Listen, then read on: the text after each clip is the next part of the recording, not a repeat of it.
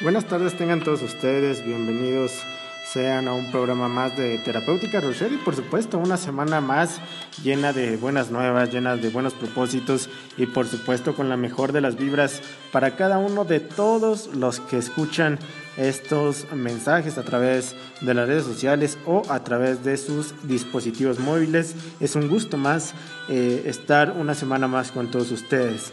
El día de hoy tenemos este tema bastante interesante que a mí me agrada y me gusta muchísimo, que es precisamente crisis curativas. ¿Qué es esto de las crisis curativas? ¿Qué es esto de enfermarme? ¿Cómo es que me da gripe? ¿Cómo es que me da un resfriado? ¿Cómo es que se me bajan las defensas? Esto es bien interesante porque tenemos que entender que la enfermedad de alguna u otra manera es el proceso, pues, de alguna forma biológico más viejo que existe en cada uno de nosotros como hombres, como seres humanos. Tan viejo incluso hay teorías que dicen que como la vida misma, ya que es un atributo, pues, definitivamente vital. Un organismo es una entidad labil en un medio ambiente de flujos, en un medio ambiente de cambios constantes, en el cual la salud y la enfermedad son dos circunstancias inseparables que afectan al organismo entero.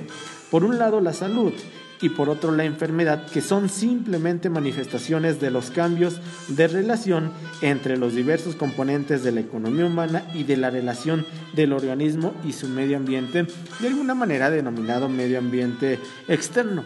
Aquí es en donde precisamente todas las diferencias que se han comentado ante pues todos estos mecanismos para ponerlo en acuerdo con todos estos principios de la medicina alternativa, de la medicina natural, en donde los síntomas no son enfermedades que dejan atajarse, sino meramente mecanismos que conviene respetar en la medida de lo que sea posible. ¿Por qué te menciono esto que mecanismos que conviene respetar? Porque la enfermedad se considera, escucha muy bien esto, la enfermedad se considera un esfuerzo orgánico por desenfermar. Sí, esto en principio tiene un sentido cuando nos referimos a signos y a síntomas benignos como la fiebre, como las alergias, como procesos antiinflamatorios o definitivamente como diarreas. Aunque aquí es en donde se plantean serias dudas cuando nos encontramos con signos y síntomas mucho más complejos que incluso pueden llegar a suponer un atentado contra la integridad de vida de cada uno de nuestros pacientes. Hay un mecanismo que interpreta los signos y síntomas como el resultado de un proceso agresivo o un proceso destructivo que antecede en nuestro organismo un proceso que se debe neutralizar y revertir a la vez y esto se hace manipulando el, el mecanismo un tanto patológico. Aquí es en donde el arte de la medicina consiste en entretener al enfermo mientras la naturaleza ejerce su actividad curativa pues de alguna manera espontánea. Pero aquí, ¿cuál es el problema de las crisis curativas? El problema hoy en día es que muchos entramos en controversias. ¿Por qué? Porque a pesar de que muchos médicos partidarios de la medicina alopática convencional niegan que puede ser beneficiosa para nuestros pacientes, existen evidencias que deben llevarnos a plantear la posibilidad de que se conviertan en una fase más del proceso de curación. ¿Por qué te digo esto? Cuando el cuerpo está muy vigoroso y las noxas mórbidas son de escasa relevancia, nuestro cuerpo es capaz de mantener un estado de equilibrio. Un estado de equilibrio sin presentar ningún síntoma anormal. Es quizá el proceso de la homeostasis más común en todos los seres vivos y que engloba dentro de los múltiples procesos de eliminación que pues obviamente nos acontecen día con día. Aquí es en donde es muy frecuente que todo esto pase pero sin embargo el organismo reacciona produciendo esporádicamente crisis curativas, como te lo mencionaba, los ejemplos más simples es una gripe, una diarrea banal, y en estos casos se produce una crisis curativa, algo espectacular, en muchas ocasiones agudas, limitadas en el tiempo, que suelen darse cuando el agente pues perjudicial es bastante susceptible a cada uno de nosotros. Hay casos en donde la potencia de todas estas susceptibilidades de cada una de las personas que seguramente me están escuchando tienen tales circunstancias que la sintomatología es considerada una enfermedad crónica. Aquí es en donde la supresión de las enfermedades agudas, la supresión de las crisis curativas en general a la fuerza a nuestro organismo hacia este estado de reacción es una de las finalidades de los tratamientos naturales, que consisten lógicamente en estimular la reacción de los órganos dentro de las posibilidades de cada uno de nuestros pacientes. Y por supuesto que aquí es el caso de las enfermedades crónicas, para salir lógicamente del estancamiento de los órganos que se hace mediante una agravación del carácter de alguna manera no solo benigno, sino también benéfico. Y es por esto que este concepto de la agravación sintomática es uno de los pilares básicos de la doctrina homeopática.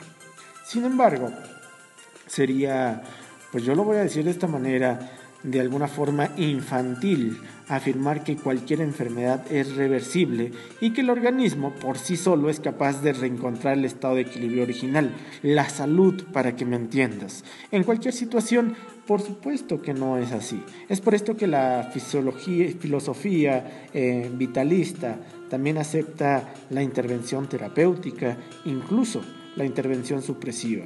Y con la intervención mecanista, pues obviamente se suprimen los síntomas un tanto morbosos.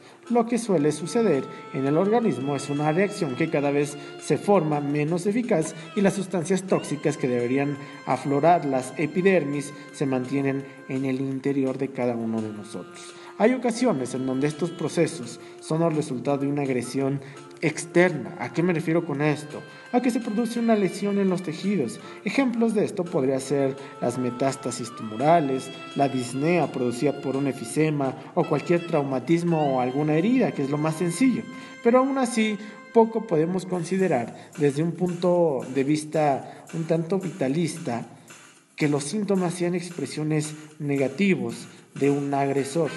Incluso el dolor, por ejemplo, indica el grado de lesión tisular y que en esta circunstancia pueden ser muy útiles las intervenciones de la medicina ortodoxa, que aquí definitivamente eliminan las consecuencias de esta agresión orgánica. Ojalá que me vayas entendiendo porque todas estas circunstancias son bien importantes en muchos de nosotros, porque las crisis curativas son de alguna manera la misión de la medicina natural que consiste en saber distinguir precisamente entre una crisis curativa y una crisis destructiva. ¿A qué voy con esto?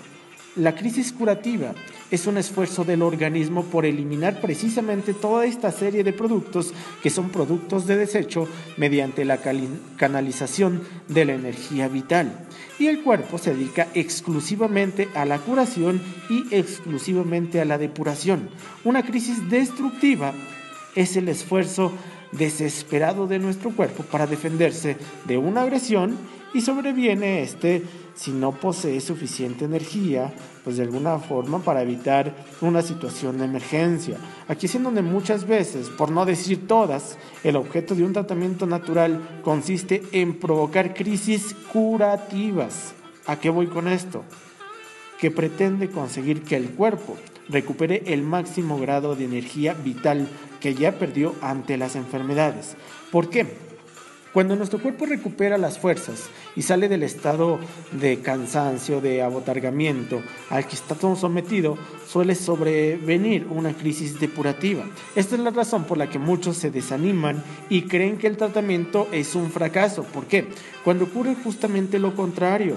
Una crisis curativa ha de ser canalizada correctamente, pero hay personas que debido a su escasa energía vital, pues obviamente no consumen los alimentos adecuados. En muchas de las ocasiones no pueden soportar crisis curativas con todas las herramientas adecuadas. Y en estos casos sí se pone un tratamiento depurativo muy moderado para que el cuerpo elimine poco a poco todas estas medidas pues nada agradables y pues sean eliminados de la mejor manera. Yo los invito a que se acerquen a cada una de nuestras sucursales de Terapéutica Rocher, aquí en el centro de la ciudad de Toluca, la calle es Hermenegildo Galeana, en el número 211, en Santa Cruz, Atizapán. Un saludo a todos ustedes en la avenida 16 de septiembre, exactamente detrás de la presidencia municipal, y en Xonacatlán, en la calle Francisco Sarabia, en el número 112, a tan solo dos cuadras del centro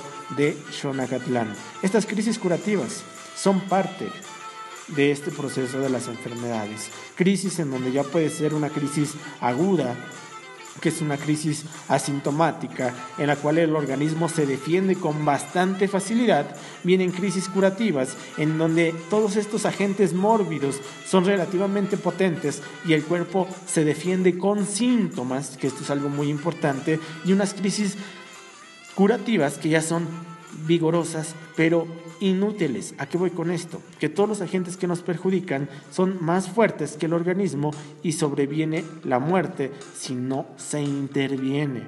Y aquí vienen las crisis curativas crónicas, que son poco sintomáticas.